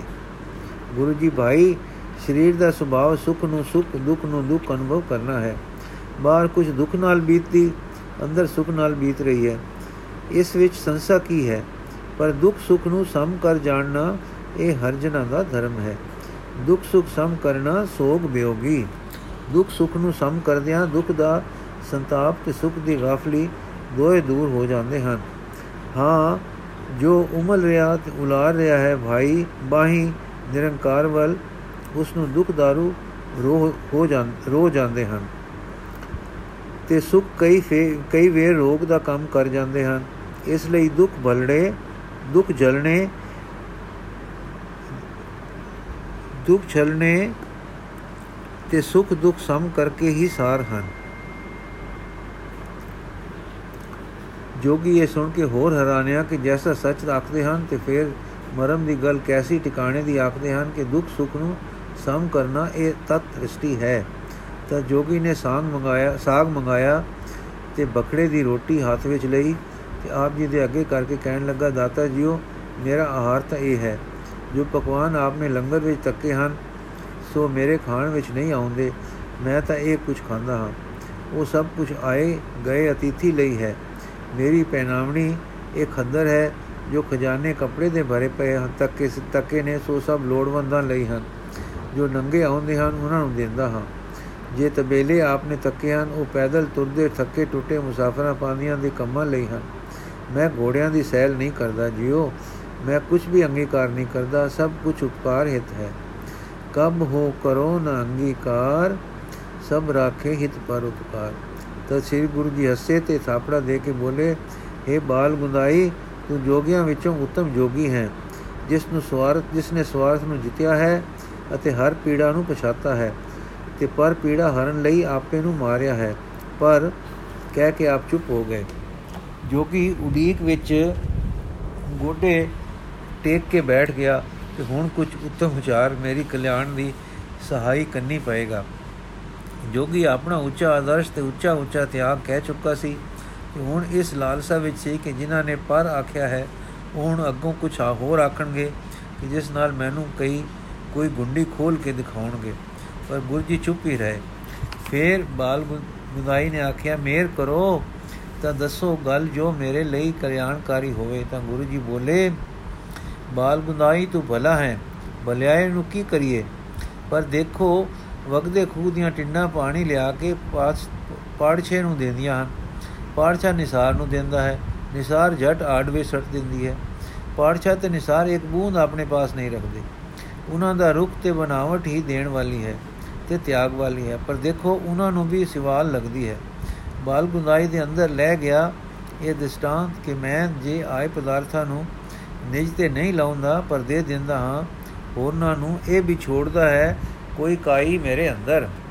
ਪਹਿਲਾਂ ਦਰਸਾ ਚੁੱਕੇ ਹਨ ਕਿ ਚਲਦਾ ਪਰਵਾ ਦਾਨ ਦਾ ਚੱਲਦਾ ਰਹੇ, ਇਹ ਚਾਹ ਅੰਦਰ ਹੈ ਹੋ ਆਉਂਦੀ ਹੈ। ਇਸ ਤਰ੍ਹਾਂ ਇਹ ਚਾਹੋ ਹੋਂ ਦੀ ਲੈ ਸਿਵਾਲ ਲਿਆਉਂਦੀ ਹੈ। ਗੱਲ ਸਮਝ ਕੇ ਸਿੱਧ ਦਾ ਦਿਲ ਟੁੱਟਾ ਤੇ ਦਿਸਿਆ ਕਿ ਜਗਤ ਵਿੱਚ ਨਿਰਵਾਸ ਹੋਣਾ ਅਸੰਭਵ ਹੈ। ਔਰ ਡਾਢੇ ਦੁੱਖ ਦੀ ਗੱਲ ਹੈ ਕਿ ਕੋਈ दारू ਕਿਤੇ ਨਹੀਂ। ਫਿਰ ਆਪਾ ਸੰਭਾਲ ਕੇ ਬੋਲਿਆ, ਕਾਈ ਜੁਗਤ ਕੇ ਪਾਤਸ਼ਾਹ ਤੇ ਨਿਸ਼ਾਰ ਸਿਵਾਲ ਤੋਂ ਬਚੇ? ਕਿ ਪਾੜਸ਼ਾਹ ਤੇ ਪਾੜਸ਼ਾਹ ਤੇ ਨਿਸ਼ਾਰ ਸਿਵਾਲ ਤੋਂ ਬਚੇ? ਗੁਰੂ ਜੀ ਮਨ ਤੇ ਸਰੀਰ ਇੱਕ ਚਰਖੀ ਦੀ ਨਿਆਈ ਚੱਲ ਰਹੇ ਹਨ। ਅਸੀਂ ਇਸ ਵਿੱਚ ਪਏ, ਇਸ ਦੇ ਅਧੀਨ ਹੋ ਰਹੇ ਹਾਂ। ਸ਼ੁਭ ਅਸ਼ੁਭ ਕਰਮ ਸਾਨੂੰ ਇਸੇ ਦੇ ਵਿੱਚ ਹੀ ਰੱਖਦੇ ਹਨ। ਹਾਂ, ਸ਼ੁਭ ਤੇ ਚੰਗੇ ਕਰਮ ਵੀ ਸਾਨੂੰ ਇਸ ਦੇ ਅਧੀਨ ਰੱਖਦੇ ਹਨ। ਤਦ ਤਾਈਂ ਕਿ ਜਦ ਤਾਈਂ ਅਸੀਂ ਚਰਖੀ ਦੀ ਅਧੀਨਤਾ ਤੋਂ ਨਿਕਲ ਕੇ ਇਸ ਦੀ ਹੱਥੀ ਹੱਥੀ ਉੱਤੇ ਕਾਬੂ ਨਾ ਪਾ ਲਈਏ, ਤੇ ਉਹ ਕਾਬੂ ਨਿਰਾ ਆਪੇ ਦੇ ਤਾਣ ਨਾਲ ਨਹੀਂ ਪੈਂਦਾ। ਆਪੇ ਨੂੰ ਪਰਮ ਆਪੇ ਨਾਲ ਜੋੜ ਲਵੀਏ, ਤਾਂ ਆਪੇ ਦਾ ਤਾਣ ਅਮਿਤ ਹੋ ਜਾਂਦਾ ਹੈ। ਤੇ ਉਸ ਤਾਣ ਨਾਲ ਇਹਦਾ ਕਾਬੂ ਹੱਥੀ ਤੇ ਪਿਆ ਰਹਿੰਦਾ ਹੈ। ਫਿਰ ਸਿਵਾਲ ਕਾਈ ਨਹੀਂ ਲੱਗਦੀ। ਬਾਲ ਗੁਨਾਈ ਉਹ ਕਿਕੂ ਹੋਵੇ? ਹੱਠ ਤਪ ਕਰ ਚੁੱਕਾ ਹਾਂ। ਰੋਕ ਰੋਕ ਕੇ ਬੰਨਣਾ ਵੀ ਕੀਤਾ, ਨਿਗਰਹ ਕੀਤਾ ਹੈ। ਬ੍ਰਤ ਤੇ ਤਪ ਵੀ ਧਾਰਨ ਕੀਤੇ। ਫਿਰ ਦੱਸੋ ਕੁਝ ਬਣਿਆ ਹੈ ਕਿ ਨਹੀਂ ਮੇਰਾ? ਗੁਰੂ ਜੀ ਜੋ ਸਾਧਨ ਕਰਿੰਦੇ ਹਨ ਤੇ ਨੀਅਤ ਨੇਕ ਨਾਲ ਕਰਿੰਦੇ ਹਨ, ਉਹਨਾਂ ਨੂੰ ਗਰਭ ਖਰਾਬ ਕਰਦਾ ਹੈ। ਪਰ ਚੰਗੀ ਗੱਲ ਨੂੰ ਮਾੜਾ ਕਿਉਂ ਕਿਹਾ ਜਾਵੇ? ਨੇਕੀਆਂ ਨੇਕੀਆਂ ਹਨ। ਜਿਵੇਂ ਬੀਜਿਆਂ ਬਿਓ ਬ੍ਰਿਛ ਬਣ ਗਿਆ, ਪੱਤੇ ਨਿਕਲ ਪਏ। ਬ੍ਰਿਛ ਤਾਂ ਹੈ, ਪਰ ਅਸੀਂ ਚਾਹੁੰਦੇ ਹਾਂ ਕਿ ਉਸ ਨੂੰ ਫੁੱਲ ਪੈਣ। ਉਹ ਮੁਸ਼ਕੇ ਉਸ ਨੂੰ ਫਲ ਪੈਣ। ਉਹ ਸਫਲ ਹੋਵੇ, ਉਸ ਵਿੱਚ ਗੋਂਦਾਂ ਤੇ ਰਸ ਪੈਣ। ਉਹ ਆਪੇ ਵਿੱਚ ਅੰਮ੍ਰਿਤ ਚੁਆਵੇ ਹਾਂ ਇਹ ਹੋਗੇ ਵੱਡੇ ਸਪਤ ਹੋਵੇ। ਸਫਲ ਹੋ, ਸਫਲ ਤੇ ਖੁਸ਼ਬੂ ਵਾਲਾ ਹੋਵੇ। ਤਾਂ ਸਫਲ ਹੋਵੇ ਤੇ ਅੰਮ੍ਰਿਤ ਰਸ ਵਾਲਾ ਹੋਵੇ। ਤੇ ਰਸ ਉਸ ਦੀਆਂ ਸਨਾ ਵਿੱਚੋਂ ਚੋ ਚੋ ਪੈਣ। ਫਿਰ ਕੁਛ ਕਿਸ, ਫਿਰ ਫੋਕਾ ਵਿੱਚ ਕਿਸ ਕੰਮ? ਇਹ ਕਹਿ ਕੇ ਆਪ ਝੂਮੇ ਤੇ ਗਾਵੇ, ਸਾਹਿਬ ਸਫਲਿਓ ਰੁਖੜਾ, ਅੰਮ੍ਰਿਤ ਜਾ ਕਾ ਨਾਮ ਜਿਨ ਪਿਆ ਤੇ ਤ੍ਰਿਪਤ ਭਏ ਹਉ ਤਿਨ ਬਲਿਹਾਰ ਜਾਉ। ਜੋਗੀ ਪਰ ਹਟ ਬਿਨਾ ਸਾਧਨ ਕੀਕੂ ਕਰੇ ਨਿਗਰਹ ਬਿਨਾ ਕੀਕੂ ਬਲ ਭਰੇ ਗੁਰੂ ਜੀ ਹਟ ਨਿਗਰਹ ਕਰਨ ਨਾਲ ਹਟ ਕਰਕੇ ਸਰੀਰ ਨੂੰ ਕੋਣ ਨਾਲ ਤੇ ਕੂ ਕੂ ਕੇ ਬੰਨਣ ਨਾਲ ਸਰੀਰ ਕਈ ਵੇਰ ਰੋਗੀ ਵੀ ਹੁੰਦਾ ਤੇ ਕਮਜ਼ੋਰੀਆਂ ਵੀ ਖਾਂਦਾ ਹੈ ਨੀਰੇ ਬ੍ਰਤ ਆਦ ਨਾਲ ਮਨ ਕਠੋਰ ਵੀ ਹੁੰਦਾ ਜਾਂਦਾ ਹੈ ਜੋ ਕਿ ਸ਼ਾਸਤਰ ਪੁਰਾਣ ਪੜਨ ਨਾਲ ਕਾਬੂ ਲੱਗਦਾ ਹੈ ਲੱਭਦਾ ਹੈ ਗੁਰੂ ਜੀ ਵਿਦਿਆ ਸ਼ਾਸਤਰ ਆਦਿ ਪੜ ਕੇ ਵਾਦ ਵਿਵਾਦ ਵਿੱਚ ਵੀ ਪੈ ਜਾਂਦਾ ਹੈ ਕਥਾ ਵਾਰਤਾ ਕਰਦਾ ਹੈ ਤਾਂ ਆਪਣਾ ਰਾਗ ਵੱਧਦਾ ਹੈ। ਚਾਹੇ ਸੁਣ ਕੇ ਜਗਤ ਖੁਸ਼ੀ ਹੋ ਜਾਏ, ਪਰ ਆਪ ਨੂੰ ਲੱਗੀ ਹੋਂ ਤ੍ਰੈਗੁਣ ਮਾਇਆ ਵਿੱਚ ਹੋ ਕੇ ਲੱਗੀ ਰਹਿੰਦੀ ਹੈ ਤੇ ਜਨਮ ਮਰਨ ਨਹੀਂ ਮਿਟਦਾ। ਜੋ ਕਿ ਨਿਉਲੀ ਆਦ ਕਰਮਾਂ ਨਾਲ ਦਸਮ ਦਵਾਰ ਭੇਦਿਆਂ ਖਟ ਕਰਮ ਕਮਾਇਆ ਨਿਰਮੈਲ ਅਵਸਥਾ ਆ ਜਾਂਦੀ ਹੈ। ਗੁਰੂ ਜੀ, ਇਹਨਾਂ ਕਰਮਾਂ ਨਾਲ ਅੰਦਰ ਦੇ ਪੰਜ ਅਗਨੀਆਂ ਹਟ ਹਨ, ਅਗਨੀਆਂ ਹਨ ਦੂਰ ਨਹੀਂ ਹੁੰਦੀਆਂ। ਇਹਨਾਂ ਕਰਮਾਂ ਨਾਲ ਅੰਦਰ ਜੋ ਪੰਜ ਅਗਨੀਆਂ ਹਨ, ਦੂਰ ਨਹੀਂ ਹੁੰਦੀਆਂ। ਮਨ ਵਾਸਨਾ ਸਮੇਤ ਦਬ ਜਾਂਦਾ ਹੈ, ਪਰ ਉਸ ਚੋਰ ਵਾਂਗੂ ਜੋ ਖੜਕਾਰ ਸੁਣ ਕੇ ਛਹਿ ਜਾਂਦਾ ਹੈ। ਜਦੋਂ ਕਿ ਇਸ ਹਟ ਸਮਾਧੀ ਤੋਂ ਉੱਠੇ, ਤਦੋਂ ਹੀ ਮਨ ਫੇਰ ਬਾਹਰ ਮੁਖੀ ਹੋ ਜਾਂਦਾ ਹੈ, ਕਿਉਂਕਿ ਵਾਸਨਾ ਨੂੰ ਜੋ ਨਹੀਂ ਸੀ ਕੱਢਿਆ। ਫਿਰ ਇਹ ਸਮਾਧੀ ਕੋਈ ਘੜੀ ਪੈਰ ਸੀ। ਬਾਕੀ ਦੇ ਦਿਨ ਰਾਤ ਤੇ ਸਵਾਸ ਤਾਂ ਦੋ ਰਹੀਆਂ ਖੱਲਾਂ ਵਾਂਗੂ ਖਾਲੀ ਹੀ ਲੰਘਦੇ ਰਹੇ। ਉਹ ਸਕਣੇ ਸਮੇਂ ਮਨ ਨੇ ਆਪਣਾ ਪਰਵਾਹ ਫੁਰਨੇ ਦਾ ਭੋਗਾਂ ਦੀ ਵਾਸਨਾ ਵਾਲਾ ਜਾਰੀ ਰੱਖਿਆ। ਜੋਗੀ ਤੀਰਥ ਯਾਤਰਾ, ਗੁਰੂ ਜੀ ਭੂਮੇ ਫਿਰੇ ਦੇਖੇ ਭ੍ਰਮੇ ਫਿਰੇ ਦੇਖੇ, ਪਰ ਜੇ ਮਨ ਦੇ ਗੱਲ ਕੋਈ ਦਇਆ ਨਹੀਂ, ਤੇ ਤਾਂ ਤੀਰਥਾਂ ਦੇ ਇਸ, ਇਸ਼ਨਾਨ ਨੇ ਸ਼ੌਚ, ਪਵਿੱਤਰਤਾ ਕੋਈ ਨਹੀਂ ਲਾਉਣੀ। ਕਿਉਂਕਿ ਉਧਰ ਡੁੱਬਦੀ ਲੱਗ ਰਹੀ ਹੈ, ਇਧਰ ਮਨ ਦਾ ਪ੍ਰਵਾਹ ਬਾਹਰ ਮੁਖੀ ਟੁਰ ਰਿਹਾ ਹੈ। ਸੰਕਲਪ ਵਿਕਲਪ ਹੈ। ਸੰਕਲਪ ਵਿਕਲਪ ਤੇ ਤ੍ਰਿਸ਼ਨਾ ਦੀ ਮਹਿਲ ਵਾਲੀ ਨਹਿ ਵਿੱਚ ਮਨ ਰੁੜ ਰਿਹਾ ਹੈ।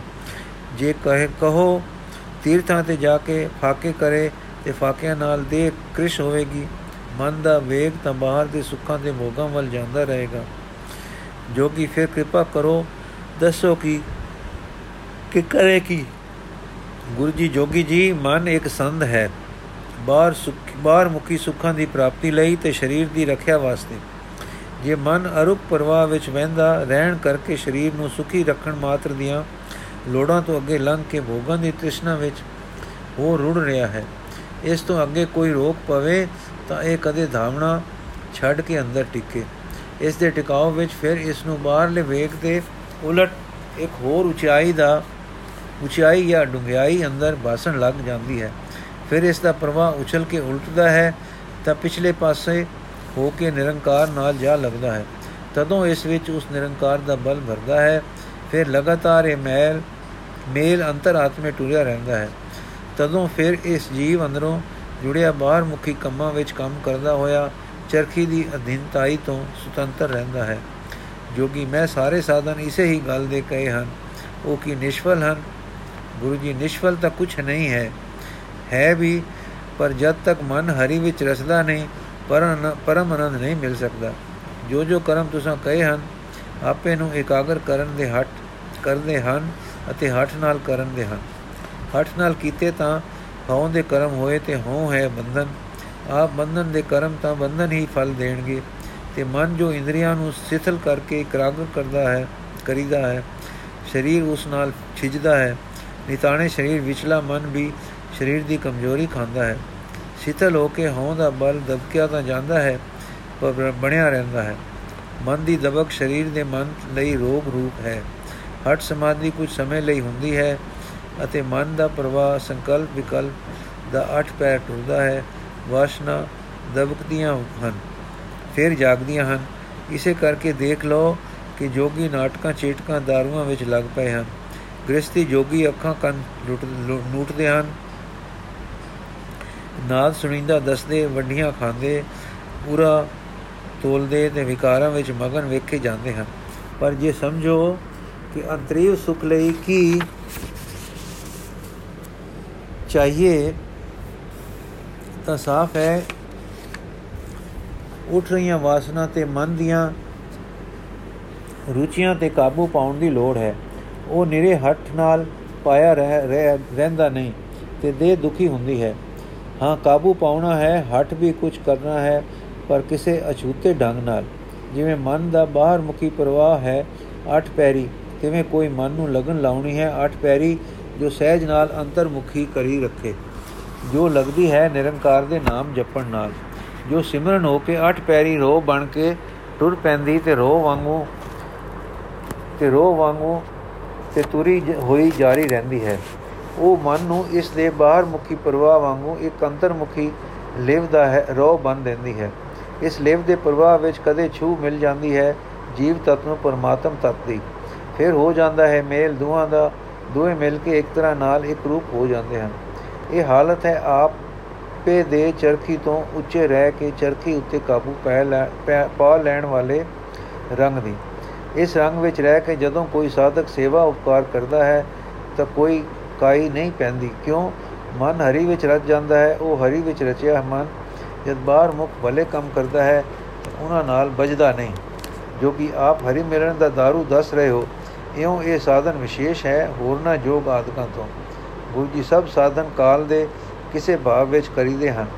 ਨਾਮ ਸਰਬ ਕਾਲ ਵਿੱਚ ਜਾਰੀ ਹੋ ਜਾਂਦਾ ਹੈ। ਇਸ ਦਾ ਲਗਾਤਾਰ ਪ੍ਰਵਾਹ ਮਨ ਨੂੰ ਅੰਤਰਮੁਖ, ਆਪੇ ਵਿੱਚ ਟਿਕਣ ਦਾ ਤੇ ਪਰਮਾਤਮਾ ਦੀ ਛੂ ਵਿੱਚ ਰਹਿਣ ਦਾ ਲਗਾਤਾਰੀ ਰੁਖ ਪਾ ਦਿੰਦਾ ਹੈ। ਪਰਮਾਤਮਾ ਦੀ ਲਗਾਤਾਰੀ ਛੂ ਅੰਦਰਲੇ ਨੂੰ ਉੱਚਾ ਤੇ ਅਸੰਗ ਰੱਖਦੀ ਹੈ। ਕਾਫਲ ਹੋ ਹੋ ਕੇ ਜੋ ਮਨ ਦਾ ਪ੍ਰਵਾਹ ਮੁੜ ਮੁੜ ਕੇ ਬਾਹਰ ਮੁਖ ਭੋਗਾਂ ਵਿੱਚ ਜਾ ਪੈਂਦਾ ਹੈ ਤੇ ਵਾਸਨਾ ਦੇ ਪ੍ਰਵਾਹ ਵਿੱਚ ਰੁੜਦਾ ਹੈ, ਉਸ ਤੋਂ ਉਲਟ ਲਗਾਤਾਰੀ ਝੁਕਾਓ ਅੰਦਰ ਨੂੰ ਬਣ ਜਾਂਦਾ ਹੈ। ਇਹ ਪ੍ਰਵਾਹ ਨਿਰੰਤਰ ਮੇਲ ਵਿੱਚ ਰੱਖਦਾ ਹੈ, ਨਿਰੰਕਾਰ ਨਾਲ। ਇਹ ਪ੍ਰਵਾਹ ਹਉਮੈ ਤੋਂ ਬੇਮਲੂਮ ਵਿਤ ਦੇਈ ਰੱਖਦਾ ਹੈ। ਜੇ ਹੋਂ ਜ਼ੋਰ ਮਾਰੇ ਇਹ ਨਿਤ ਸਾਰੀ ਪ੍ਰਵਾਹ ਪਤਾ ਸਾਰੀ ਇਹ ਨਿਤ ਜਾਰੀ ਪ੍ਰਵਾਹ ਪਤਾ ਦੇ ਦਿੰਦਾ ਹੈ ਹੋਂ ਨੂੰ ਮਾਰ ਕੱਢਦਾ ਹੈ ਤੇ ਫਿਰ ਸਵਛਤਾ ਲੈ ਆਉਂਦਾ ਹੈ। ਜਿਵੇਂ ਵਗਦਾ ਜਲ ਕਿਸੇ ਸ਼ੈ ਨੂੰ ਆਪਣੇ ਅੱਗੇ ਟਿਕਣ ਨਹੀਂ ਦਿੰਦਾ ਤੇ ਕਿਸੇ ਮੈਲ ਨੂੰ ਜਮਾ ਹੋਣ ਨਹੀਂ ਹੋਣ ਦਿੰਦਾ। ਜੋ ਕਿ ਠੀਕ, ਜੋਗੀ ਸਾਧਨਾ ਵਿੱਚ ਹੀ ਸਵਧਿਆਏ ਲਿਖਿਆ ਹੈ। ਪਹਿਲਾ ਕਰਮ ਇਹ ਹੈ, ਪਰ ਹੁਣ ਸਵਧਾਇ ਦਾ ਅਰਥ ਸਵਧਾਇ ਸਵਧਿਆਏ ਦਾ ਅਰਥ ਕਰਦੇ ਹਨ, ਸ਼ਾਸਤਰ ਗੋਖਣੇ ਮੈਨੂੰ ਹੁਣ ਆਪੇ ਦੇ ਉੱਚ, ਉੱਚੇ ਉਪਦੇਸ਼ ਤੋਂ ਖਿਆਲ ਆਇਆ ਹੈ ਕਿ ਇਸ ਦਾ ਅਰਥ ਤਾਂ ਨਾਮ ਹੋਣਾ ਚਾਹੀਦਾ ਹੈ। ਆਪਣੇ ਆਪ ਅਧਿਆਨ, ਅਧਿਐਨ ਕਰਨਾ ਜਾਂ ਆਪਣੇ ਆਪ ਨੂੰ ਉਚਾਰ ਕੇ ਸੁਣਾਉਣਾ ਤਾਂ ਹੋਇਆ ਜਪਣਾ। ਠੰਡਾ ਸਾਹ ਲੈ ਕੇ, ਪਰ ਹਾਏ, ਕਾਹਨੂੰ ਸੋਝੀ ਪੈਂਦੀ ਹੈ, ਅਵਤਾਰ ਆਏ ਬਿਨਾ। ਆਪ ਸੱਚਮੁੱਚ ਦੁਰ ਤੋਂ ਹੋ, ਕਰੋ ਨਾ ਕਿਰਪਾ, ਗੁਰੂ ਜੀ ਹਰ ਸ਼ੈ ਲਈ ਉਸ ਦੇ ਅਨੁਕੂਲ ਸਮਾਨ ਵੀ ਚਾਹੀਦਾ ਹੈ। ਜਿਵੇਂ ਕਣਕ ਦੇ ਉਗਣ ਲਈ, ਠੰਡ ਤੇ ਪੱਕਣ ਲਈ ਗਰਮੀ। ਤਿਵੇਂ ਨਾਮ ਦੀ ਪ੍ਰਾਪਤੀ ਲਈ ਦਾਤੇ ਦਾ ਸੰਗ ਤੇ ਕਮਾਈ ਲਈ ਹਰਜਨ ਦਾ ਸੰਗ ਕਰੀਦਾ ਹੈ। ਨਾਮ ਸਿਮਰਨ ਤੇ ਹਰੀ ਰਸ ਮਿਲਦਾ ਹੈ। ਇਹ ਪਰਮ ਆਨੰਦ ਹੈ। ਇਹ ਅੰਮ੍ਰਿਤ ਹੈ। ਫਿਰ ਮਾਇਆ ਜਾਂ ਹਉਮੈ ਦੀ ਸਰਪਣੀ ਦਾ ਡੰਗ ਨਹੀਂ ਚੱਲ ਸਕਦਾ ਤੇ ਕਾਇਆ ਛੜਿਆ ਜਮ ਉਸ ਵੱਲ ਤੱਕ ਨਹੀਂ ਸਕਦੇ। ਜੋ ਕਿ ਸਵਾਦ ਆ ਗਿਆ ਹੈ। ਆਪ ਦਾ ਮਤਾ ਹੈ ਕਿ ਨਾਮ ਤੁਲ ਕੁਛ ਨਹੀਂ। ਗੁਰੂ ਜੀ RAM ਨਾਮ ਸਰ ਅਵਰ ਨਾ ਪੁਜੈ। ਕੋਈ ਸਾਧਨ ਇਸ ਤੁਲ ਨਹੀਂ ਹੈ। ਦੁਰ ਦੀ ਸੇਵਾ ਨਿਰੰਕਾਰ ਦਾ ਨਾਮ ਰਵਣਾ ਹੀ ਹੈ। ਇਸ ਤੋਂ ਬਿਨਾ ਹੋਰ ਹਟ ਕਰਮਾਂ ਦੀ ਲੋੜ ਨਹੀਂ। ਸਹਿਜ ਵਿੱਚ ਰਹੇ, ਸ਼ੁਭ ਕਰਮ ਕਰੇ। ਸ਼ੁਭ ਕਰਮਾਂ ਦੀ ਹਉ ਨਾ ਧਾਰੇ, ਪਰ ਹਉ ਵੀ ਨਿਰਵੈਰਤਾ ਨਿਰਵੈਰ ਨਿਵਰਤੇਗੀ ਨਾਮ ਅਭਿਆਸ ਨਾਲ। ਜੋਗੀ ਜੀ, ਜੋ ਉਪਕਾਰ ਕਰਦੇ ਹੋ, ਕਰੋ। ਜੋ ਕਿ ਨਿਰੇ ਹਟ ਦੇ ਸਾਧਨ ਥੋੜਾ ਕਾਲ ਕਰਦੇ ਹੋ, ਛੋੜ ਦਿਓ। ਅੱਠ ਪੈਰ ਲਗਾਤਾਰ ਨਿਰੰਕਾਰ ਦਾ ਸਿਮਰਨ ਅੰਦਰ ਵਸਾਓ। ਜੁੜ ਜਾਓ ਤੇ ਸਦਾ ਜੁੜੇ ਹੋਏ, ਸਭ ਕੁਝ ਕਰੋ। ਤੁਸੀਂ ਭਲੇ ਪੁਰਖ ਹੋ, ਆਪ ਸਾਧੂ ਹੋ, ਪਰ ਹੁਣ ਸਾਈਂ ਚਰਨਾਂ ਦੀ ਨਾਲ ਲਿਵ ਦੀ ਡੋਰ ਲਗਾ ਲਓ। ਲੱਗੀ ਲੱਗੀ ਰਹੇ, ਕਦੇ ਵੀ ਟੁੱਟੇ ਨਹੀਂ। ਇਉਂ ਜੁੜੇ ਹੋਣੇ, ਰਹੋ ਤੇ ਵਿਚਰੋ। ਇਹ ਉਪਦੇਸ਼ ਕਰਨਾ ਆਪਣੇ ਮਗਰ ਲੱਗਣ ਵਾਲਿਆਂ ਨੂੰ ਸਭ ਨੇਕੀਆਂ ਚੰਗੀਆਂ ਹਨ। ਪਰ ਨਿਰੰਕਾਰ ਅੰਦਰ ਵਸਾ ਕੇ ਨੇਕੀ ਐਸੀ ਸ਼ੈ ਹੈ ਜੈਸੇ ਏਕੇ ਦੇ ਅੱਗੇ ਬਿੰਦੀ 10 ਗੁਣਾ ਕੀਮਤ ਵਧਾ ਦਿੰਦੀ ਹੈ। ਸਾਈਂ ਸਿਰਜਣਹਾਰ ਨਾਲੋਂ ਟੁੱਟੇ ਰਹਿ ਕੇ ਜੋ ਨੇਕੀ ਕਰੀਦੀ ਹੈ, ਬਦੀ ਤੋਂ ਬਹੁਤ ਚੰਗੀ ਹੈ, ਪਰ ਕਲਿਆਣਕਾਰੀ ਨਹੀਂ। ਨੇਕੀ ਕਰਨੀ ਹੈ ਪਰ ਸਾਈਂ ਨਾਲ ਜੁੜੇ ਰਹਿ ਕੇ, ਕਿਉਂਕਿ ਅੰਦਰੋਂ ਸਾਈਂ ਨਾਲ ਲੰਗਰ ਲੱਗਣ ਤੋਂ ਬਿਨਾ ਜੇ ਨੇਕੀ ਕਰਦੇ ਹਨ, ਅਕਸਰ ਦੇਖਿਆ ਗਿਆ ਹੈ ਕਿ ਉਹ ਅੰਤ ਨੇਕੀ ਤੋਂ ਥੱਕ ਤੇ ਅੱਕ ਜਾਂਦੇ ਹਨ। ਇਸ ਤਰ੍ਹਾਂ ਦੇ ਵਾਰਤਾਲਾਪ ਮਗਰੋਂ ਸ੍ਰੀ ਗੁਰੂ ਜੀ ਉੱਥੋਂ ਰਵਦੇ ਰਹੇ। ਜੋ ਗੱਲ-ਬਾਤ ਉੱਪਰ ਵਿਸਥਾਰ ਨਾਲ ਆਈ ਹੈ, ਸੋ ਸ੍ਰੀ ਗੁਰੂ ਜੀ ਦੇ ਇਸ ਨਿਜਕ੍ਰਿਤ ਇੱਕ ਸ਼ਬਦ ਵਿੱਚ ਹੈ, ਜਿਸ ਵਿੱਚ ਸੰਖੇਪ ਰੂਪ ਵਿੱਚ ਪਰ ਉੱਚ ਖੋਲ ਪੁੰਜ ਖੋਲ ਕੇ ਸਤਿਗੁਰੂ ਜੀ ਨੇ ਸਾਰੀ ਵਿਆਖਿਆ ਵਿਆਖਿਆ ਦੱਸੀ ਹੈ। ਰਾਮਕਲੀ ਮਹੱਲਾ ਪਹਿਲਾ ਅਸ਼ਪਦੀਆ। ਹਟ ਨਿਗ੍ਰਹਿ ਕਰ ਕਾਇਆ ਛੀਜੈ, ਵਰਤ ਤਪਨ ਕਰ ਮਨ ਨਹੀਂ ਭੀਜੈ RAM ਨਾਮ ਸਰ ਅਵਰ ਨਾ ਪੁਜੈ ਗੁਰ ਸੇ ਮਨਾ ਹਰ ਜਨ ਸੰਗ ਕੀਜੈ, ਜਮ ਜੰਦਾਰ ਜੋ ਹੈ ਨਹੀਂ ਸਾਕੈ, ਸਰਪਨ ਡਸ ਨ ਸਕੈ, ਹਰ ਹਰ ਕਾ ਰਸ ਪੀਜੈ। ਰਹਾਉ ਵਾਦ ਪੜੈ ਰਾਗੀ, ਜਗ ਕੀਜੈ ਤ੍ਰੈ ਗੁਣ ਵਿਖਿਆ ਜਨਮ ਮਰੀਜੈ RAM ਨਾਮ ਬਿਨ ਦੁਖ ਸਹੀਜੈ। ਚਾੜਸ ਪਵਨ ਸਿੰਘਾਸਨ ਭੀਜੈ ਨਿਉਲੀ ਕਰਮ ਖਟ ਕਰਮ ਕਰੀਜੈ RAM ਨਾਮ ਬਿਨ ਵਿਖਤਾ ਸਾਸ ਲੀਜੈ। ਅੰਤਰ ਪੰਚ ਅਗਨ ਕਿਉ ਧੀਰਜ ਪੀਧੀਜੈ ਅੰਤਰ ਚੋਰ ਕਿਉ ਸਵਾਦ ਲਈਜੈ ਗੁਰਮੁਖ ਹੋਏ ਕਾਇਆ ਗੜ ਲੀਜੈ ਅੰਤਰ ਮਹਿਲ ਤੀਰਥ ਭਰਮੀਜੈ ਮਨ ਨਹੀਂ ਸੂਚਾ ਕਿਆ ਸੋਚ ਕਰੀਜੈ ਕਿਰਤ ਪਿਆ ਦੋਸ ਕਾ ਕੋ ਦੀਜੈ ਅੰਨ ਖਾਏ ਦੇਈ ਦੁਖ ਦੀਜੈ ਬਿਨ ਗੁਰ ਗਿਆਨ ਤ੍ਰਿਪਤ ਨਹੀਂ ਬੀਜੈ ਮਨਮੁਖ ਜਨ ਮੈਂ ਜਨਮ ਮਰੀ ਜੈ ਸਤਗੁਰ ਪੂਜ ਸੰਗਤ ਜਨ ਕੀਜੈ ਮਨ ਹਰ ਰਾਚੇ ਨਹੀਂ ਜਨਮ ਮਰੀ ਜੈ RAM ਨਾਮ ਬਿਨ ਕਿਆ ਕਰਮ ਕੀਜੈ ਉੰਦਰ ਦੁੰਦਰ ਪਾਸ ਧਰੀ ਜੈ ਦੁਰ ਕੀ ਸੇਵਾ ਨਾਮ ਰਵੀਜੈ, ਨਾਨਕ ਨਾਮ ਮਿਲੇ ਕਿਰਪਾ ਪ੍ਰਭ ਕੀਜੈ, ਅਰਥ। ਭਾਵ ਸਰੀਰ ਦੀਆਂ ਇੰਦਰੀਆਂ ਦੇ ਵੇਗ ਕੇਵਲ ਹੱਠ ਧਾਰ ਕੇ ਰੋਕਣ ਵਾਲੇ ਦੇਹੀ ਕਮਜ਼ੋਰ ਰੋਕਣ ਨਾਲ ਦੇਹੀ ਕਮਜ਼ੋਰ ਹੁੰਦੀ ਹੈ। ਬਰਤ ਤਪਾ ਨਾਲ ਮਨ ਭਿਜਦਾ ਨਹੀਂ, ਕਠੋਰ ਹੁੰਦਾ ਹੈ। ਵਾਹਿਗੁਰੂ ਜੀ ਦੇ ਨਾਮ ਬਰੋਬਰ ਕੋਈ ਨੇਕੀ ਨਹੀਂ ਹੈ। ਇਹ ਮਨਾ, ਸਤਿਗੁਰੂ ਜੀ ਦੀ ਸੇਵਾ ਕਰਕੇ ਹਰ ਨਾਮ ਰਸ ਨੂੰ ਪੀ ਤੇ ਵਾਹਿਗੁਰੂ ਜੀ ਦੇ ਪਿਆਰਿਆਂ ਦਾ ਸਤਸੰਗ ਕਰ, ਤਾਂ ਇੱਥੇ ਹਉਮੈ ਤੇ ਮਾਇਆ ਰੂਪੀ ਸੁਪਨੀ ਡੰਗੇਗੀ ਨਹੀਂ। ਪਰ ਲੋਕ ਵਿੱਚ ਡੰਡਾ ਫੜ ਕੇ ਤਾੜਨ ਵਾਲਾ ਜਮ ਤੇਰੀ ਵੱਲ ਪੌੜੀ ਨਜ਼ਰ ਪਾ ਕੇ ਤੱਕ ਵੀ ਨਾ ਸਕੇਗਾ। ਭਾਵ ਲੋਕ ਸੁਖੀ ਤੇ ਪਰਲੋਕ ਵੀ ਸੁਖੀ ਹੋਸੇ ਸ਼ਾਸਤਰ ਪੜ ਕੇ ਬਾਅਦ ਜ਼ੁਬਾਨੀ ਤਾਂ ਕਰਿਤ ਕਰਦਾ ਹੈ, ਪਰ ਚਿੱਤ ਵਿੱਚ ਪਦਾਰਥਾਂ ਦਾ ਨਿਉ ਲੱਗਾ ਰਹਿੰਦਾ ਹੈ। ਭਾਵ ਕਥਨੀ ਸੁਣ ਕੇ ਜਗਤ ਤਾਂ ਖੁਸ਼ ਹੁੰਦਾ ਹੈ ਪਰ ਜਦ ਤੱਕ ਆਪ ਤ੍ਰੈਗੁਣੀ ਮਾਇਆ ਵਿੱਚ ਜਕੜਿਆ ਪਿਆ ਹੈ, ਤਦ ਤੱਕ ਜਮਦਾ ਮਰਦਾ ਰਹਿੰਦਾ ਹੈ। ਵਾਹਿਗੁਰੂ ਜੀ ਦੇ ਨਾਮ ਤੋਂ ਬਿਨਾ ਇੱਥੇ ਉੱਤੇ ਦੁੱਖ ਹੀ ਸਹਿੰਦਾ ਹੈ। ਭਾਵੇਂ ਮੂਲ ਬੰਦ ਕਰਕੇ ਪ੍ਰਾਣਾਯਾਮ ਦੁਆਰਾ ਪ੍ਰਾਣ ਦਸਵੇਂ ਦਵਾਰ ਵੱਲ ਚੜਾਉਂਦਾ ਹੈ, ਤੇ ਨਿਉਲੀ ਬਸਤੀ, ਗਜ ਕਰਨੀ ਤਰਾਟਕ ਧੋਤੀ, ਨੇਤੀ, ਇਹ ਹਟ ਯੋਗ ਦੇ 6 ਕਰ 6 ਕਰਮ ਵੀ ਕਰਦਾ ਹੈ। ਪਰ ਵਾਹਿਗੁਰੂ ਜੀ ਦੇ ਨਾਮ ਤੋਂ ਬਿਨਾ ਸਵਾਸ ਬਿਰਥੇ ਲੈ ਰਿਹਾ ਹੈ। ਮਨ ਦੇ ਅੰਦਰ ਪੰਜ ਕਾਮ ਕ੍ਰੋਧ, ਲੋਭ, ਮੋਹ ਤੇ ਅਹੰਕਾਰ ਇਹ ਅੱਗਾਂ ਲੱਗ ਰਹੀਆਂ ਹਨ। ਇਹਨਾਂ ਅੰਗਾਂ ਨੂੰ ਸੂਝੇ ਬਿਨਾ, ਬੁਝੇ ਬਿਨਾ ਮਨ ਵਿੱਚ ਟਿਕਾਉ ਕਿਵੇਂ ਆਵੇ? ਅੰਦਰ ਸਾਈਂ ਸਿਮਰਨ ਦਾ ਅੰਮ੍ਰਿਤ ਰਸ ਚੋਰ ਲੁੱਟ ਰਹੇ ਹਨ। ਉਸ ਅੰਮ੍ਰਿਤ ਦਾ ਸਵਾਦ ਕਿਵੇਂ ਲੈ ਸਕੇ? ਇੱਕੋ ਹੀ ਉਪਾਅ ਹੈ, ਸਤਿਗੁਰ ਦੇ ਸਨਮੁਖ ਹੋ ਕੇ ਨਾਮ ਜਪੋ, ਤਾਂ ਇਹ ਕਾਇਆ ਦਾ ਕਿਲਾ ਫਤਿਹ ਕਰਕੇ ਆਪਣੇ ਵਸ ਕਰ ਲਵੇਗਾ। ਮਹਿਲ ਹੈ ਮਨ ਦੇ ਅੰਦਰ, ਇਹ ਭਟਕਦਾ ਹੈ ਤੀਰਥਾਂ ਤੇ ਜਦ ਤੱਕ ਮਨ ਸੁੱਚਾ ਨਹੀਂ, ਬਾਹਰ ਦੀ ਸੁੰਦਰਤਾ ਨੇ ਕੀ ਕਰਨਾ ਹੈ? ਪਰ ਕਰਮਾਂ ਦੇ ਚੱਕਰ ਬਾਹਰ ਮੁਕੀ ਫੋਕਟ ਕਰਮਾਂ ਵਿੱਚ ਇਸ ਨੂੰ ਭਟਕਾ ਰਹੇ ਹਨ। ਦੋਸ਼ ਕਿਸ ਨੂੰ ਦੇਈਏ? ਅੰਨ ਨਾ ਖਾਦਾ ਦੇਹੀ ਨੂੰ ਦਿੱਤਾ ਦੁੱਖ। ਪਰ ਸਤਿਗੁਰਾਂ ਦੇ ਗਿਆਨ ਬਿਨਾ ਤ੍ਰਿਸ਼ਨਾ ਆਸ਼ਾ ਨਾਲ ਭੁੱਖਾ ਮਨ ਤਾਂ ਤ੍ਰਿਪਤ ਨਾ ਹੋਇਆ। ਭਾਵ ਪ੍ਰਾਣਾ ਦੀ ਰੋਕੀ, ਦੇਹੀ ਦੀ ਭੁੱਖ, ਮਨ ਦੀ ਭੁੱਖ ਉਤਾਰਨ ਦਾ ਸਾਧਨ ਨਹੀਂ, ਸਗੋਂ ਦੁਖਦਾਈ ਹੋਈ। ਇਸ ਤਰ੍ਹਾਂ ਮਨ ਮੁਕਤਾਂ ਦੇ ਕੀਤੇ ਕਰਮ ਬਾਰ-ਬਾਰ ਜਨਮ ਮਰਨ ਦਾ ਕਾਰਨ ਹਨ। ਕਲਿਆਣ ਦਾ ਉਪਾਅ ਇਹ ਹੈ, ਸਤਿਗੁਰੂ ਜੀ ਤੋਂ ਨਾਮ ਉਪਦੇਸ਼ ਪੁੱਛ ਕੇ ਪਈਏ ਲੱਗ ਤੇ ਉਸ ਦੀ ਦ੍ਰਿੜਤਾ ਲਈਏ, ਲਈ ਕਰੀਏ ਗੁਰਮੁਖਾਂ ਦਾ ਸਤਸੰਗ। ਜਦੋਂ ਮਨ ਹਰ ਨਾਮ ਵਿੱਚ ਗਿਆ ਰਚ, ਤਾਂ ਫਿਰ ਜਨਮ ਮਰਨ ਨਹੀਂ ਹੁੰਦਾ। ਇਸ ਨਾਮ ਸਿਮਰਨ ਤੋਂ ਬਿਨਾ ਹੋਰ ਕਰਮ ਕੀ ਕਰਨੇ, ਕਰਦੇ, ਕਰਨੇ ਹਨ? ਇਹੋ ਸਰਵ ਸ਼੍ਰੋਮਣ ਕਰਮ ਹਨ। ਉਧਰ ਪੂਰਨਾ ਲਈ ਭੇਖ ਬਣਾਉਣੇ ਜਾਂ ਅੰਦਰ ਹੋਲਾ ਪਾਉਣ ਵਾਲੇ ਰਾਗ ਦੁਇਤ ਈਰਖਾ, ਇਹਨਾਂ ਬਨਾਵਟੀ ਗੱਲਾਂ ਨੂੰ ਰੱਖੇ, ਰੱਖੋ ਲਾਂਬੇ ਤੇ ਸਾਈਂ ਦੇ ਦਰ ਦੀ ਸੇਵਾ, ਨਾਮ ਦਾ ਕਰੋ ਜਾਪ। ਵਾਹਿਗੁਰੂ ਜੀ ਤੋਂ ਇਹ ਮੰਗੋ हे ਪ੍ਰਭੂ, ਕਿਰਪਾ ਕਰੋ, ਬਖਸ਼ੋ ਆਪਣਾ ਪਿਆਰਾ ਨਾਮ। ਵਾਹਿਗੁਰੂ ਵਾਹਿਗੁਰੂ ਜੀ ਕਾ ਖਾਲਸਾ, ਵਾਹਿਗੁਰੂ ਜੀ ਕੀ ਫਤਿਹ।